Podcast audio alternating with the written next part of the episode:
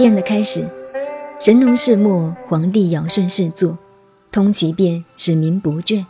神而化之，使民宜之。义，穷则变，变则通，通则久，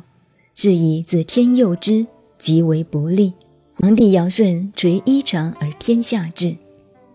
盖取诸乾坤。神农氏末，过了农业社会这个阶段，皇帝尧舜氏作，由轩辕皇帝开始，到了唐尧、虞舜这个阶段，通其变，使民不倦。这个时候人口增多了，社会的结构变了，人们的生活不断的进步，领导人运用他们的聪明智慧教导人们，神而化之，使民宜之。要使每个老百姓都能适应这种生活方式的改变，人类文化的发展都是根据大家的需要来的，这就是宜。易经的道理告诉我们，人类的法则就是穷则变，变则通，通则久。天地间没有不变的事情，天地间的一切事情随时变，随地变，跟我们一样，我们的生理、思想、情感也是随时变，随地变，没有不变的道理，不变是不可能的。所以社会的形态到了某一个阶段，非变不可，你想保持不变是不可能的。穷则变，变则通，所以我经常说，历史上的伟人，第一等智慧的领导者，晓得下一步怎么变，便领导人家跟着变，永远站在变的前头。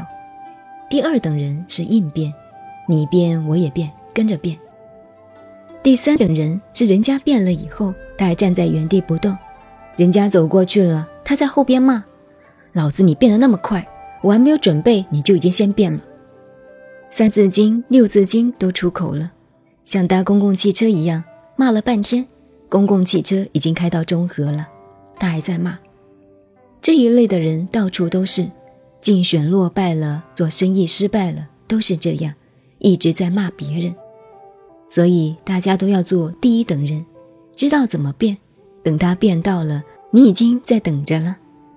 所以学了易经的人要懂得这个变则通，通则变，知道宇宙万物都有一个变，自己更要知道来适应变。